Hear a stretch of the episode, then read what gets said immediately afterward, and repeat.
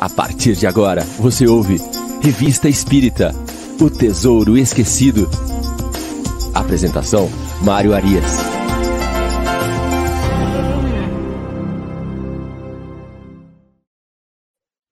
Olá, muito bom dia, amigo ouvinte da Rádio Idefran.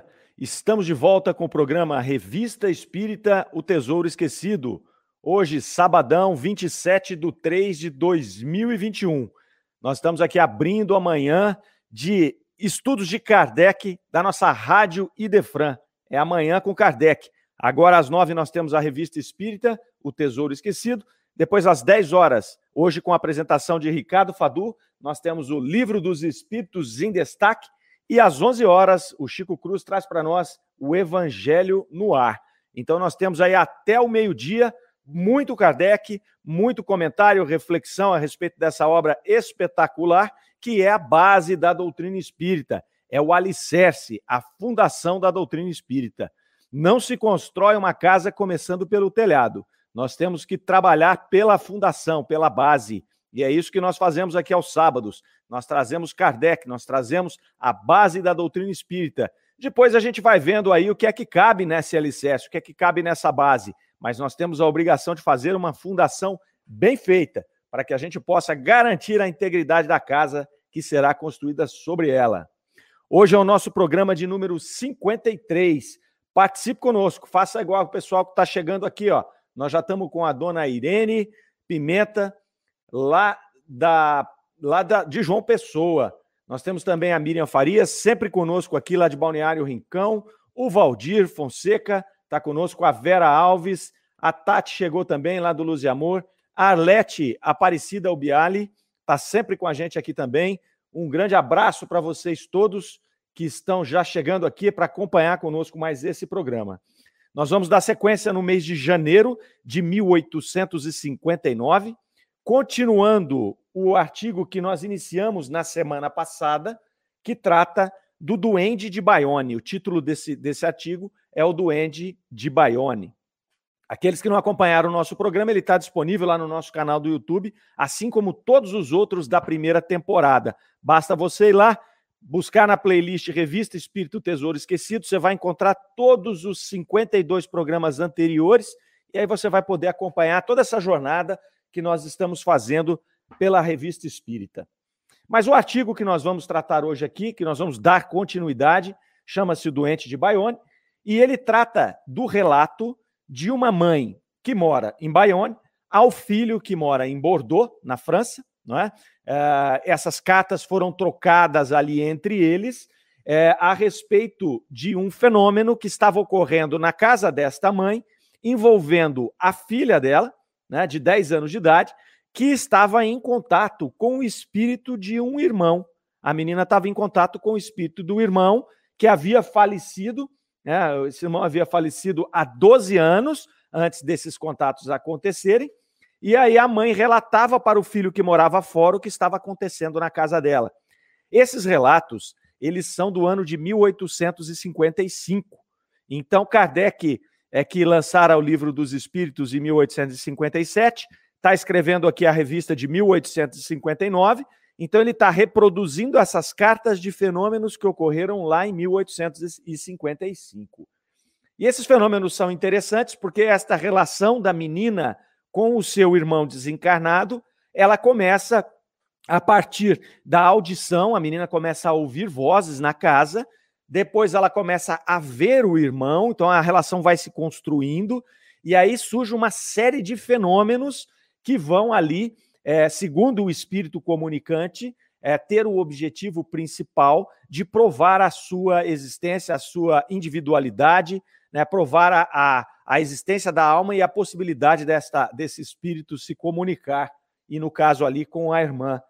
É, então os fenômenos vão se construindo, e o interessante desse conjunto de cartas que Kardec coloca na revista espírita é que nós temos ali vários fenômenos acontecendo ao mesmo tempo. Então começa com o fenômeno da audição, o espírito se apresenta para a menina, depois ele vai fazer um fenômeno de transporte muito interessante, que ele vai fazer aparecer algumas moedas pela casa. Então ele leva a menina até o local, fala: "Olha, veja o que tem aí". E tinha lá umas moedas, e a menina ficava toda contente de pegar aquelas moedas. né? E aí ele foi ganhando a confiança da irmã para poder, né, continuar fazendo esse trabalho ali que na verdade tinha um objetivo maior por trás daquele processo.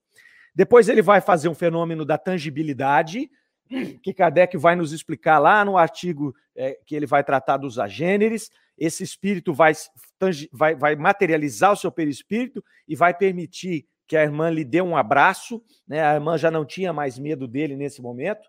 E nós encerramos o programa passado é, trazendo o trecho da carta, da primeira carta da mãe ao filho que morava lá em Bordeaux, é, falando de uma viagem que esse irmão desencarnado levou a irmã, né? Provavelmente uma viagem que ele a levou espiritualmente, naturalmente, né? E ele mostrou para ela algumas nuances do plano espiritual. Ele mostrou um local onde eles estavam lá, onde as ruas, segundo o relato da menina, eram cravejadas de diamantes e de ouro. É? E ela ficou impressionada com aquilo, mas ninguém que estava por ali dava bola para aquilo. É como se a gente andasse aqui na calçada, né, sem a menor importância é, do material que ela tenha sido construído, se é de pedra, de cimento, se é, é grama, o que seja. Né? Então a menina relatou isso. Ela relatou também ter visto várias crianças que já haviam desencarnado e que moravam na mesma rua dela. Né? Nós lembramos aqui que naquele tempo a mortalidade infantil era muito evidente. Então, nós tínhamos uma grande quantidade de crianças que desencarnavam. E aí essa menina pôde ver vários desses indivíduos ali, né, desencarnados, relatou a respeito disso e relatou também que ela entrou num apartamento muito amplo e que este apartamento, nesse apartamento, ela viu mesas com tinteiras, eh, tinteiros e papel e que esses, essas canetas, essas penas, eu não sei o que era, escreviam um monte de coisas lá. Então, vários numa mesa sem que ninguém tivesse lá. Né? Ela estava, na verdade, antecipando os fenômenos que viriam a acontecer 57, 58, 59, não é? Que era a grande invasão é, dos espíritos ali naquele momento. Era um prenúncio daqueles fenômenos que viriam a acontecer. Então, essa primeira parte aí que nós tratamos na semana passada foi muito interessante. E agora nós vamos dar continuidade nesse artigo, passando pelas cartas, é, pelo relato das outras cartas que ela mandou. Nós vamos entrar agora aqui é, na carta de 26 de abril de 1855, mas antes vamos dar uma passadinha aqui pelo pessoal que chegou, porque chegou bastante gente aqui, ó. Chegou a Valéria Silva, aqui está conosco também, Valéria Silva Pereira, muito bom dia a todos. Marisol Miranda, chegou também aqui a Lucinéia Silva, Lael Pontes Pontes, a Suzy também chegou conosco aqui. A Gabriela, ó, a Gabriela chegou, o Valdir, depois logo chega a Gabriela também, a Leandra Alves e a Elo Ribeiro, que está com a gente aqui também, todo sábado. A Marisa Ruda também chegou conosco aqui. Olha lá, Marisa Ruda, ok? Então vamos lá, vamos seguindo aqui. Muito obrigado pela presença, muito bom dia a todos vocês. Voltamos aqui para a nossa carta, que é a carta do dia 26 de abril de 1855 e aqui ela começa, continua contando os fenômenos, né? A mãe estava ali impressionada com o que estava acontecendo com a filha, né? E com os fenômenos que aconteciam na casa dela. Eu não tinha aí nenhum conhecimento de doutrina espírita, não sabia o que estava acontecendo naquele momento. Vamos lembrar sempre que essas cartas são de 1855. Então ela vai dizer ali que é, é, um dia a menina estava num salão, salão fechado, né? A porta estava trancada e o espírito aparece para começa a conversar com ela e toma a forma do irmão vivo que morava em Bordeaux, que é esse que ela endereçava as cartas. Né? E a menina começa a conversar com o irmão, estranhando, mas o que, que você está fazendo aqui? Como assim? Daí ela percebe que, na verdade, era o outro irmão. E aí o espírito vai e se modifica de novo e se apresenta como a mãe da menina. E a menina ficou mais impressionada ainda né, dizendo, mãe, como é que você entrou aqui? A porta está fechada, né? E aí ele vai, se transforma de novo e se apresenta como o irmão desencarnado. E não, olha, sou eu que estou aqui, fique tranquila, tá? Né? Então ela relata isso para a mãe, que ele apareceu nessas três formas. Então, olha só que interessante essa construção dos fenômenos, né? Ele vai ali fazendo, produzindo esses fenômenos, e são quase todas as classes de fenômenos que Kardec viria a decodificar, viria a explicar lá na codificação da doutrina espírita.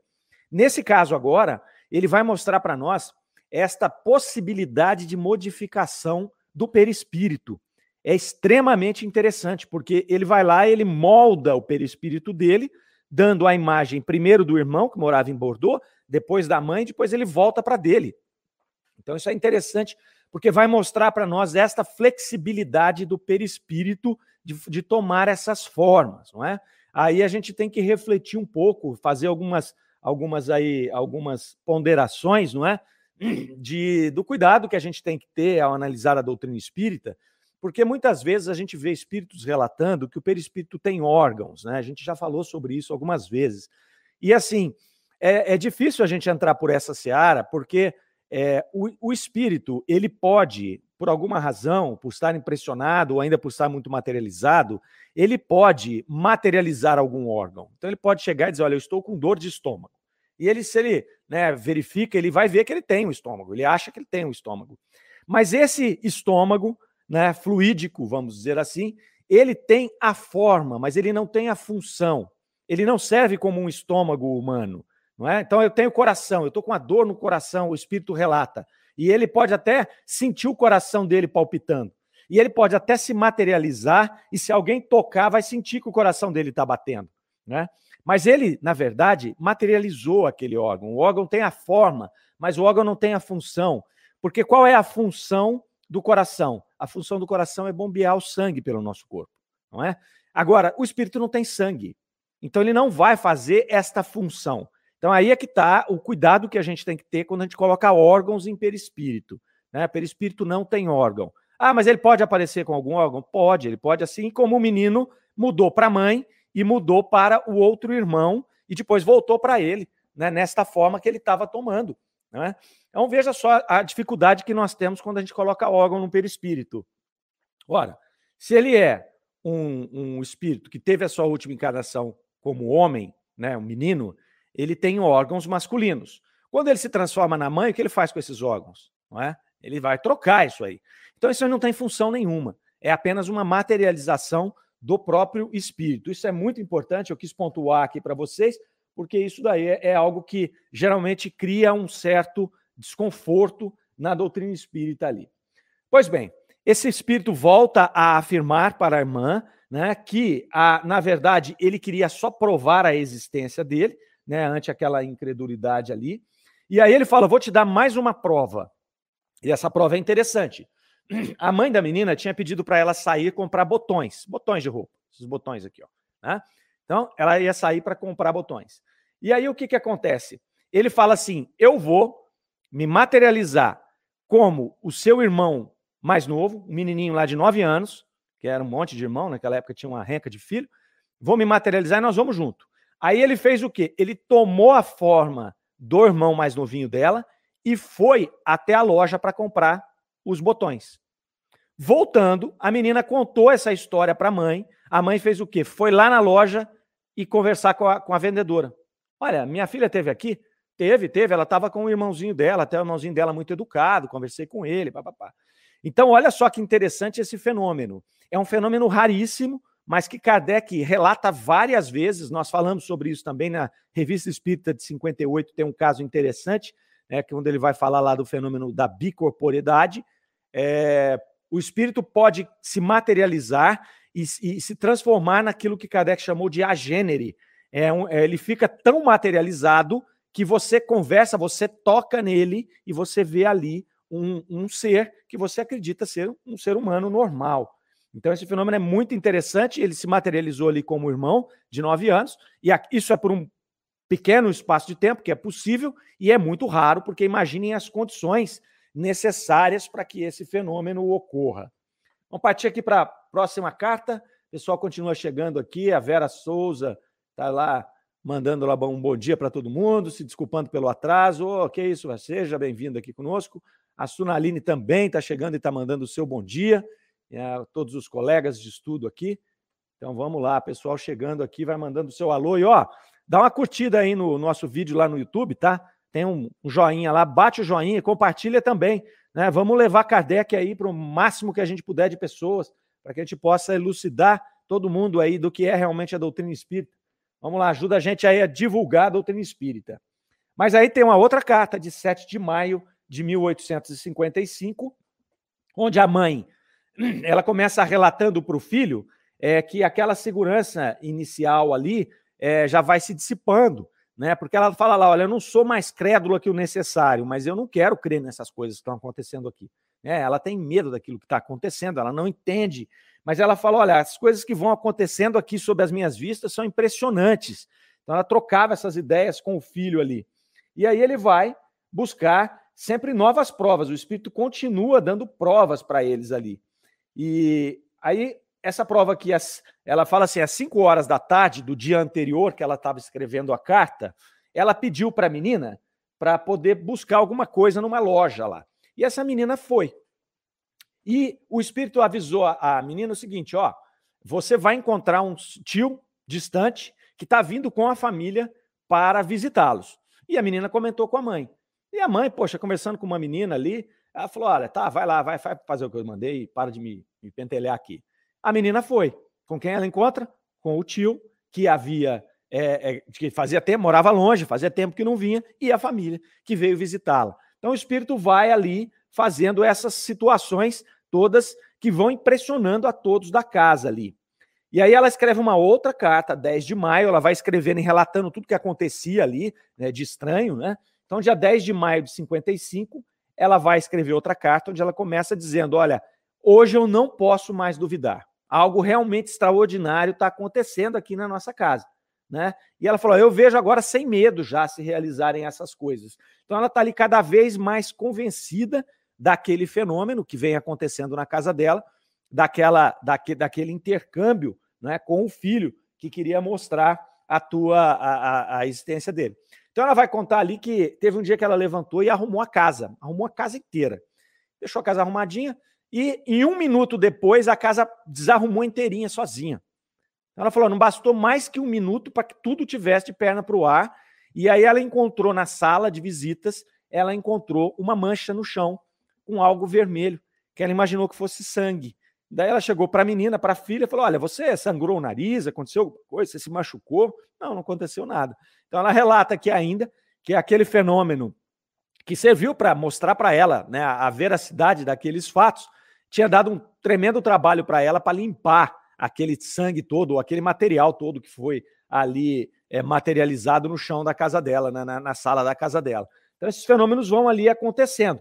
E ela cita nessa mesma carta um outro fato interessante, que é o seguinte: quando chegava uma carta do filho, quando o filho mandava uma carta para a mãe, lá de Bordeaux, chegando a Bayonne, a menina falava assim: Olha, chegou uma carta do meu irmão e está escrito isso, isso, isso na carta. A mãe abria, estava escrito mesmo. Então, o espírito passava para ela, para a menina, o que estava na carta que estava fechada, que havia que, ela, que eles haviam recebido ali, né? Então ali vai, vai, vão se construindo esses fenômenos.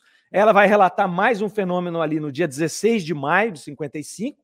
Ela vai dizer que a menina teve uma, uma discussão com uma irmã na hora do jantar, é, deu uma má resposta para a irmã, e a mãe para castigá-la, mandou ela deitar sem jantar. Ó, vai deitar sem jantar, você está de castigo, desaparece daqui.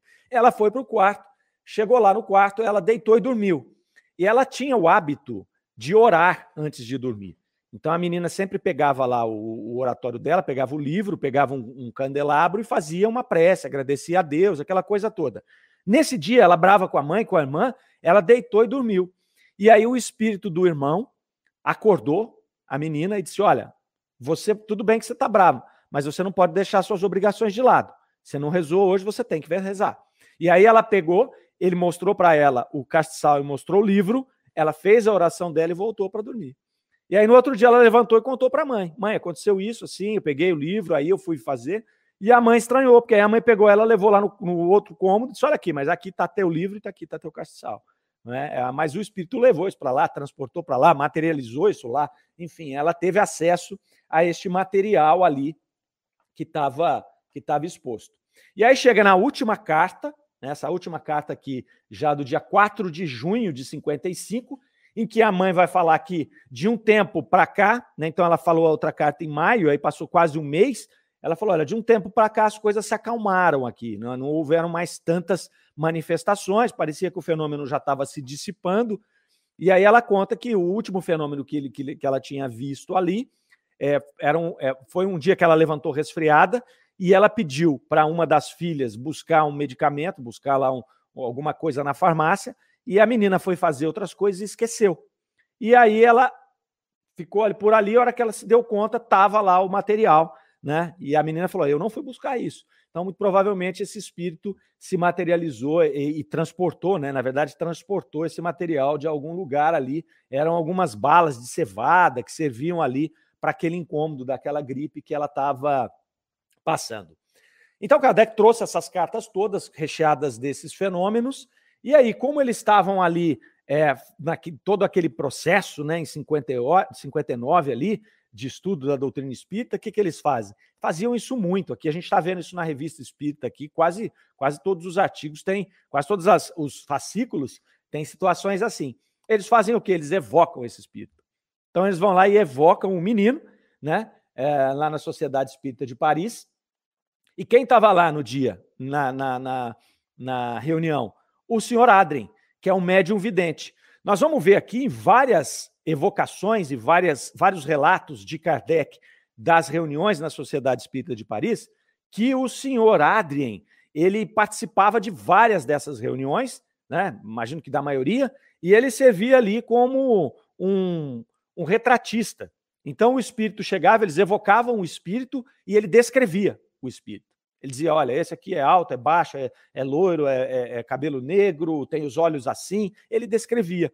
E como Kardec colocou para nós lá no artigo Adrien, o médium vidente, que nós estudamos aí há dois programas atrás, é, ele acertava muito. Era muito, muito, muito. Uh, o, o nível de acerto dele era muito alto. Então, esse menino chegou e ele descreveu o menino, como se o menino tivesse. Era um menino ali que estava se apresentando ali como algo em torno de 10 a 12 anos, e aí ele começa a descrever. Uma bela cabeça, cabelos negros ondulados, olhos negros, pálido, lábios, tá? caráter leviano, mas bondoso. E aí é, o espírito chega. O correspondente, que é o filho que recebia as cartas, que morava lá em Bordeaux, estava na reunião, e o filho falou: Olha, é essa descrição aí que o, que o senhor Aden deu é realmente muito parecida com o do meu irmão falecido. Né? Então, eles, a Aden sempre fazia esses relatos ali. E Aí eles vão começar a, interro a interrogar esse espírito, vão começar a conversar com ele.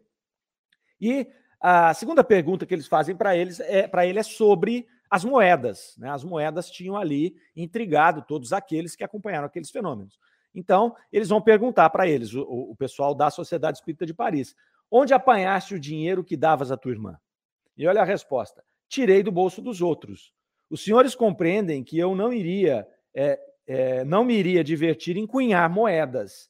Pego daqueles que podem dá-las.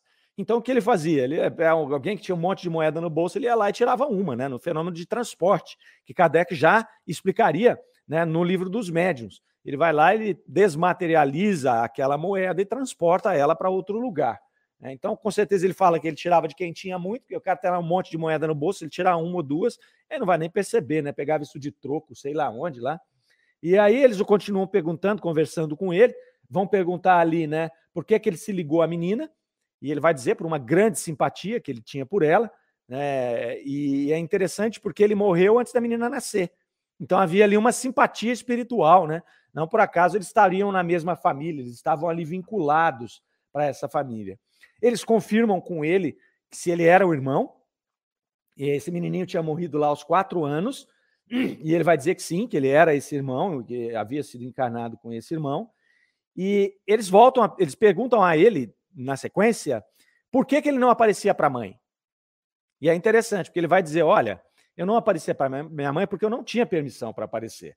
Né? É, eu aparecia para minha irmã porque ela não tem esta prova de não me ver. Nós até comentamos aí muito rapidamente na semana passada esta situação, né? Porque a mãe queria vê-lo. E ele até teve uma oportunidade de se mostrar para a mãe. A mãe teve medo naquele dia, não foi. E depois ele falou: agora eu não posso mais. Então aqui demonstra, primeiramente, um propósito naquelas aparições. Aquilo era uma coisa coordenada, não era uma coisa fortuita, não era algo que aconteceu do nada. É, essa é a primeira coisa. E depois é, ele vai mostrar para nós que existe uma hierarquia espiritual. Existe ali uma autoridade, existem limites estabelecidos. Então, esse conjunto que estava ali organizando aquelas manifestações, eles com certeza diziam o que podia, o que não podia fazer e para quem ele podia fazer. Então, ele não estava ali ah, ele não estava ali é, simplesmente sob o comando da sua vontade, podendo fazer o que ele queria, não. E eles vão perguntar para ele: ah, você pode é, é, explicar para a gente aqui como que através da sua vontade você pode, você faz, se torna visível ou invisível? E o Espírito vai responder: olha, eu não sei responder isso aqui. Eu não tenho, é, eu não sou suficientemente elevado para responder isso. Eu só sei que acontece. Então é interessante porque além desses limites, além dessa coordenação, o fenômeno acontecia e ele não tinha exata é, sabedoria do que era aquilo. Né? Ele servia a um propósito maior, que naquele momento era o divino trazendo essas manifestações que preparariam a chegada da doutrina espírita. Isso aconteceu no mundo inteiro. Então, ele foi um instrumento, né? com certeza encontrou as condições fluídicas na irmã para que os fenômenos acontecessem, e aí é, ele executou né? mas sem saber muito bem, né, pelo grau de elevação dele ali, sem saber muito bem o que estava acontecendo. E eles continuam conversando com ele, esses diálogos são muito interessantes na revista Espírita. A gente não passa pelo diálogo inteiro aqui, pessoal, porque senão vai ficar muito, muito demorado e às vezes até cansativo. Então a gente vai pensando algumas perguntas e respostas que são importantes para o entendimento do artigo e também que trazem esses pontos de reflexão para nós aqui. E aí ele vai, eles perguntam para ele se ele poderia aparecer naquela hora para eles ali, e ele diz que não, né? E, e aí eles continuam perguntando para ele, falando: olha, se, quando você se materializa, você é sensível à dor? Ou seja, se alguém fizer alguma coisa com você, você vai sentir? Ele vai dizer não. Né? Não, não sinto, não, não, espírito não sente dor, não existe isso mais, ele não tem matéria. Né? O sente dor somos nós aqui. Né? Se eu pegar uma agulha e me espetar, eu vou sentir dor. O espírito não tem isso. Ele pode até estar tá materializado. Se você espetar, queimar, não vai acontecer nada com ele. Né? Não vai acontecer nada. Tanto que a próxima pergunta é assim: se naquele momento em que você chegou lá na loja de botões, a mulher tivesse te agredido, o que, que teria acontecido? E aí ele fala: ela teria atingido o vento. Né? Porque ele está ali, ele é um agênero, ele está materializado, ela pode até tocá-lo, mas qualquer coisa que acontece, ele desaparece. Puf, ele vai embora.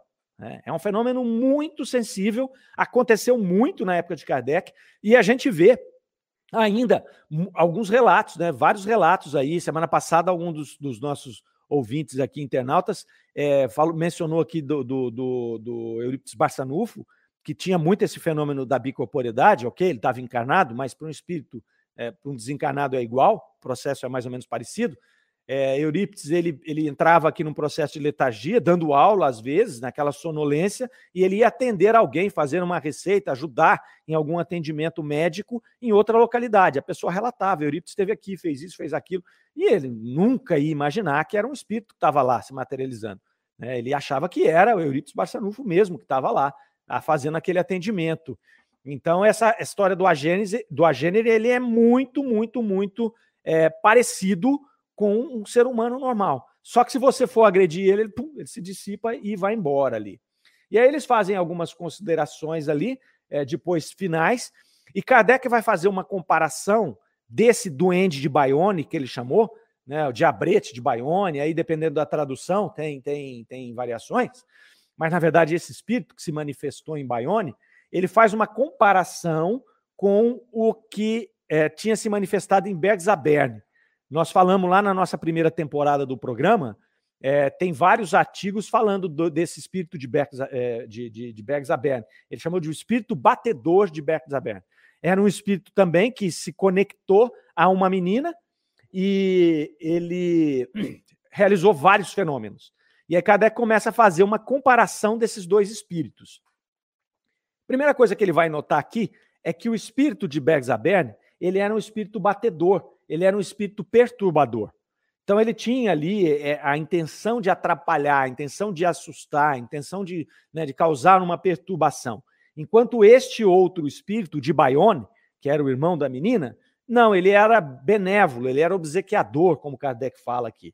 É? Então é o tipo desses bons espíritos serviçais. Ele coloca esta, essa expressão para definir esse espírito. Ele é o tipo de bons espíritos serviçais. É, o, o, bom espírito serviçal que ele menciona aqui não significa um espírito evoluído. Ele não está falando aqui de um bom espírito da escala espírita, no espírito bom lá, no espírito da segunda ordem, não. É um bom espírito serviçal. Ele é um espírito da terceira ordem, um espírito muito materializado, né, um espírito inferior ainda, até porque é, esses fenômenos físicos, na sua esmagadora maioria, eles são realizados por espíritos inferiores, né, que são mais materializados, portanto, tem essa condição. Kardec menciona muito ali.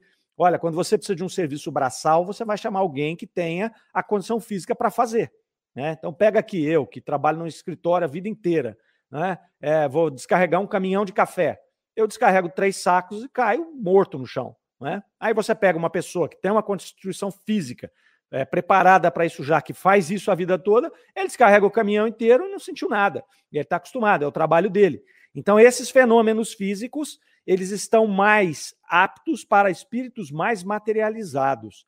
Então, quando o Kardec fala aqui que é um bom espírito serviçal, é porque já é um espírito pacífico, ele é um espírito tranquilo, é benévolo, obsequiador, ele não quer, não quer problemas, não é? Ele ainda é materializado, ele está lá na tua escalada evolutiva, não andou muito, mas ele já tem ali algumas virtudes interessantes ali. Outra coisa que Kardec vai comparar aqui, o de é, com o de Bayonne, é com relação à forma das aparições. O de Bergzabern, ele aparecia para a pessoa lá a, em sonho, sempre em sonho. Então a menina entrava lá naquele sono, sono sonambúlico e o espírito aparecia para ela. Já este de Bayonne, ele se materializava para a menina, a menina lá em vigília. Né? A menina lá estava tá, tá, lá acordada e ele se materializava. Né? Então aí Kardec vai fechando esse artigo aqui com essas considerações interessantes sobre uh, o, o, Duende de Bayonne, um artigo muito rico aqui, carregado dessas, carregado dessas, uh, desses relatos de fenômenos que Kardec viria a explicar posteriormente. A doutrina espírita ela trabalhou como se fosse uma engenharia reversa, né? Ela via o fato e Kardec buscava a explicação para aqueles fatos. É, sempre nessa questão da observação, uma ciência de observação, o fato estava ali acontecendo, né, diferente de uma ciência de experimentação, que eu produzo o fato.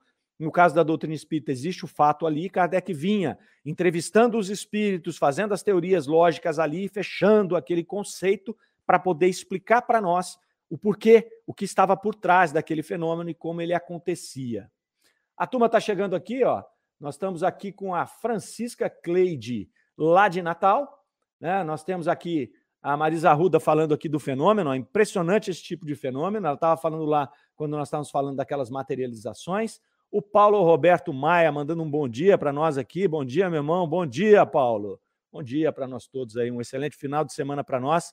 E a Suelina Aline colocando aqui para nós: ó, no fenômeno de transporte, o objeto transportado será que fica invisível quando está sendo transportado? Ou seja, muda a constituição dele. Uh, Sueli, eh, Kardec não chegou a detalhar muito, sabe, como é o processo desse, desse fenômeno, mas é um processo muito complexo, né? Eu imagino aqui que aquele material é como se ele fosse desmontado, né? É, você desmonta aquele material, transporta ele, monta ele de novo lá. Mas isso é o que eu acho. Né? Nós temos aí relatos que ele fica invisível, ele, se, ele, ele vai lá é como se ele tivesse colocado uma capa nele e transporta.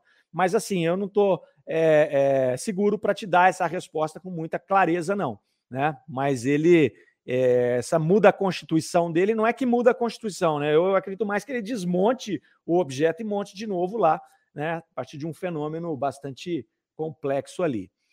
Olha lá, a Létio Bialy dizendo para nós: ó, quando meu filho era criança, foi andar de bicicleta e foi subir de bicicleta no morrinho. Caiu e me relatou depois que um senhor de terno apareceu e segurou ele e ele não se machucou. Olha só, interessantíssimo isso. Quem era esse senhor de terno? Não é? é de onde ele surgiu? Como ele segurou o menino?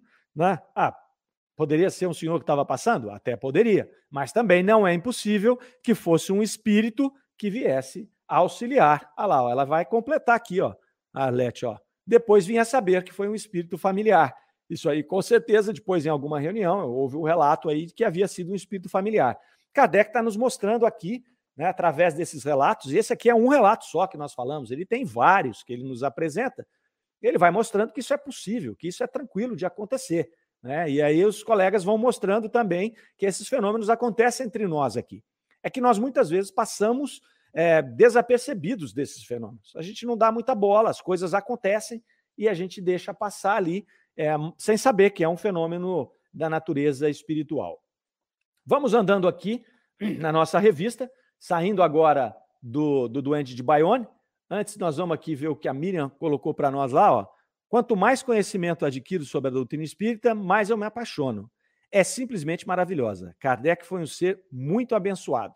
Exatamente, Miriam. Kardec foi um ser abençoado, um espírito da segunda ordem que teve conosco aqui, que deixou um legado incrível, né, principalmente através do trabalho científico rígido, rigoroso, não é, dedicado que ele nos trouxe. E a revista Espírita é, na verdade, é a base desse trabalho. Ali estão tá, todas as provas, né, tudo isso que vinha acontecendo, ele vinha relatando. Olha o que nós vamos falar agora. Agora ele entra naquela sessão da revista Espírita que chama Palestras Familiares de Além Túmulo. Ele vai nessa sessão aqui até lá 1865, falando da, trazendo essas palestras familiares além túmulo. Nessa sessão ele sempre traz alguma evocação que eles fizeram de espíritos ali que eles tinham interesse em conversar ou alguma comunicação que aconteceu em uma união é, que, que das outras dos outros grupamentos espíritas, não é? Porque aí chegou naquele momento lá tinha centenas, milhares de grupos espíritas trabalhando. Então, eles mandavam as cartas para Kardec comentando. E Kardec vai falar para nós, lá em 58, que essas comunicações dos espíritos, que ele chama de ordinários, elas traziam consigo uma gama de ensinamento muito grande. Então ele vai, a gente aprende muito com essas pessoas, porque eles vão contar para nós as suas angústias, o seu estado, né? Como é que ele está lá no mundo espiritual, e ele não tem filtro, ele não sabe o que está acontecendo, ele relata o que é ele vai mostrar o mundo espiritual, ele, ele o que eu estou vendo aqui é isso, o que eu estou sentindo é isso, né? o que eu estou vivendo é isso. E ele, muitas vezes, esses espíritos relatam a sua história. E ao relatar a sua história, eles trazem muitos ensinamentos. E quando ele fala dos espíritos ordinários, é porque Kardec tinha ah, um contato muito forte com espíritos superiores. Espírito de Verdade, Santo Agostinho, Erasto, Paulo de Tarso, e por aí vai. Não é? Mas Agostinho, mas ele dizia que aprendia muito com esses espíritos ordinários. E essas palestras familiares de além túmulo, elas vão mostrar isso para nós. Então vamos ver aqui que bacana. São, são várias comunicações que ele relata aqui. Ele começa com uma evocação de um indivíduo chamado Chaldruc Duclos. É, não há registros dessa pessoa, na, na, não há registro na internet. Se você buscar esse cidadão, você não vai achar. Mas, pelo que relata aqui, ele é alguém que era uh, abastado, que era da, da sociedade ali, e que em determinado momento da vida ele muda de vida, ele larga todos os bens materiais e ele vai viver quase que como um mendigo ali. Então, pelo, pela conversa e pelo desenrolar, a gente vai ver aqui, ele, ele teve este desfecho na vida dele. O senhor Adrien faz o retrato dele quando ele chega, né? Então ele vai explicar como é que ele é, né? Ele ainda estava se mostrando como aqu com as, aquelas vestes esfarrapadas, é, cabeludo, barbudo, cabelo e barba branca. Então o senhor Adrien falou: olha, chegou esse espírito, ele é desse jeito. E também bate com aquilo que era o Chaldruc do Clô. É, e Kardec sempre coloca aqui é, algumas pontuações assim: olha, doutor, o senhor Adrien não conheceu essa pessoa. Kardec estava evocando alguém que Kardec tinha conhecido, que vários ali tinham conhecido, mas o senhor Adrien não conhecia. Então eles comparavam ali, né? Comparavam a descrição dele. E aí eles começam a conversar com ele, vão perguntar se ele se lembrava da vida dele anteriormente, ele disse que sim. É, e Kardec começa a entrevistá-lo, né? Não sei se Kardec era, o entrevistador ali, mas o entrevistador começa a perguntar que motivo tinha levado ele a viver aquela vida daquele jeito, a abandonar todos os bens, a família, tudo, e viver naquela mendicância. E aí ele disse: Olha, ele estava cansado, eu estava cansado da vida e tinha pena dos homens e de suas motivações. Esse foi a resposta dele. E aí eles voltam à carga. Ó, dizem que era por uma vingança, para humilhar um parente de alta posição. É verdade? E aí o espírito responde: Não é só por isso. Humilhando aquele homem, eu humilhava muitos outros. Então ele se rebelou ali com aquilo. Né? Ele se rebelou. Não foi algo que ele falou: olha, isso aqui vai ser bom para mim, eu não quero mais a matéria. Não, ele se rebelou com tudo e ele partiu para esta vida ali. E eles continuam perguntando para ele sobre essas razões que o levaram a fazer isso, sobre as consequências. Então eles vão perguntar lá na pergunta 5. Se era uma vingança, custava-lhe caro, porque ele abdicou da vida dele. Porque durante longos anos privou-se de todos os prazeres sociais para satisfazê-la. Não acha isso um tanto duro? E ele disse: Eu me alegrava de outras maneiras. Então ele foi buscar nas coisas simples a razão da vida dele, aquilo que o motivava a seguir em frente. E a pergunta 6. Havia ao lado disso um pensamento filosófico. É por isso que o comparavam a Diógenes. Aí, Diógenes quem é? Esse Diógenes é Diógenes de Sinop, né? também conhecido como Diógenes o Cínico. Ele era um filósofo grego que ele largou tudo também. Ele morava num barril, né? não é o Chaves, aquele do barril não, é, mas o Diógenes morava num barril antes do Chaves. É, e ele andava com uma lanterna. O Diógenes andava com uma lanterna e o pessoal perguntava para ele: o que, que você está fazendo com essa lanterna? E ele dizia: eu estou procurando um homem honesto. Então ele passou a vida ali, né? Era um filósofo grego, foi, foi tido como um maluco na época, não é? Mas ele trazia na sua filosofia ali, que era daquela base cínica, que chamou de, cinismo, né?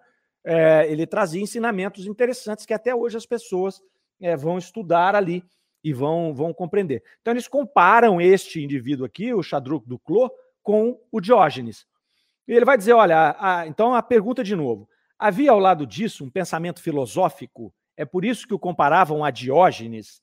E ele vai responder: havia uma relação uh, com a parte menos sadia da filosofia desse homem.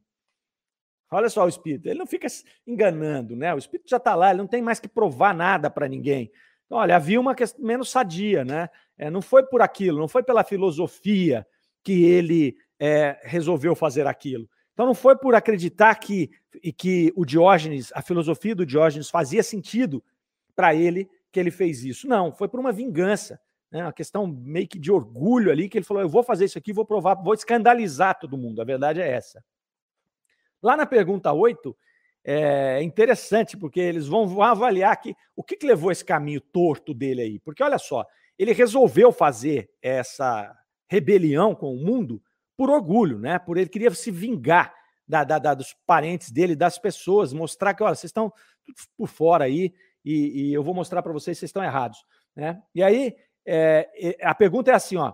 Entretanto, que ele tinha falado lá que não tinha muito vínculo com a filosofia, né, com a parte sadia da filosofia do Diógenes, e eles vão perguntar: entretanto, há uma diferença entre você e o Diógenes. Para ele, a conduta era consequência do seu sistema filosófico, enquanto que a sua teve, é, por princípio, a vingança. Então, ele já, ó, tudo bem, pelo que você falou aqui, nós entendemos, o Diógenes fez isso porque ele tinha uma filosofia de vida e ele apresentou essa filosofia e viveu essa filosofia. Você era a partir de uma vingança, né? Então conta para nós o que aconteceu aí. E aí ele colocou: em mim a vingança conduziu a filosofia. Olha que legal, né? Ele fez o mesmo movimento de Diógenes. Diógenes, a partir de uma filosofia, fez isso, e ele fez a partir de uma vingança, um sentimento ruim, só que ele atingiu a filosofia. Ele viveu aquilo e ele conseguiu captar a filosofia do Diógenes, que é qual? A, a filosofia de você ser antimaterialista, de você buscar ali as coisas simples da vida. Então, essa, esse ato que foi motivado por um sentimento ruim acabou o levando para um sentimento bom. É bacana, muito legal isso. E aí vão perguntando lá na pergunta 10, a condição dele como espírito, vão perguntar quais as suas ocupações e onde passa o tempo hoje. Ele vai falar: percorra os mundos melhores, instruo-me. Lá existem muitas almas boas que nos revelam a ciência celeste dos espíritos. Interessante, né? Ele vai, então ele percorre os mundos melhores e vai se instruindo, ele vai aprendendo, ele vai ali entendendo. Os espíritos estão dando aula para ele, né? Muito bacana a gente imaginar que depois de desencarnado nós vamos poder fazer isso. Nós vamos poder estudar, continuar fazendo o que nós estamos fazendo aqui, quer estudar, quer pensar, quer refletir, mas agora sob a batuta de espíritos superiores, em mundos superiores. Então, eles vão te mostrar tudo aquilo. Mas nós vamos ter que provar isso na Terra, nós vamos ter que descer para cá para poder. É, para poder exercitar aquilo que nós aprendemos. A gente não evolui só no plano espiritual.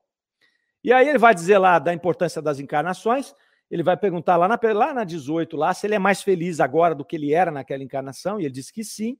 E aí a pergunta 19, Entretanto, o seu gênero de vida não deve ter contribuído para o seu aperfeiçoamento, né? Porque ele foi lá a partir daquele processo de vingança, né? E, e entrou naquela vida de mendicância ali, e ele vai dizer não, muito pelo contrário, ajudou muito, né? Porque quando eu estava sozinho na minha casa, porque ele se afastou de tudo e de todos, ele falou eu tinha tempo para remoer meus pensamentos naqueles momentos de angústia que ali eu tinha. E aí eles entram falando com ele ali a respeito da, da, das existências anteriores dele, ele vai dizer que ele lembra das outras também, e onde ele viveu essas outras experiências, ele vai dizer, ó, na Terra e em outros mundos, mas ele não entra muito em detalhes. E é legal aqui ele dizer que na Terra e em outros mundos, porque isso vai casar com o que nós estamos a, a, estudando no livro dos Espíritos em Destaque. Nós estamos lá no capítulo da pluralidade dos mundos habitados. E lá na pergunta 172, os Espíritos vão responder exatamente que essa experiência que nós estamos vivendo na Terra ela não é a primeira e nem será a última nossa, encarnados, e que nós já tivemos experiências em outros mundos. Então aqui ele vai relatar isso aqui também. E aí, chegando ao final ali, ele vai dizer: olha, sem nos revelar tal existência, poderia dizer que relação tem é a que conhecemos, como do Clô, e de vez que deve ser uma consequência de outra. Olha que interessante. Sem relatar o que você viveu na outra. Mas essa aqui deve ter sido uma consequência, não foi? E aí é a resposta que importante, que interessante.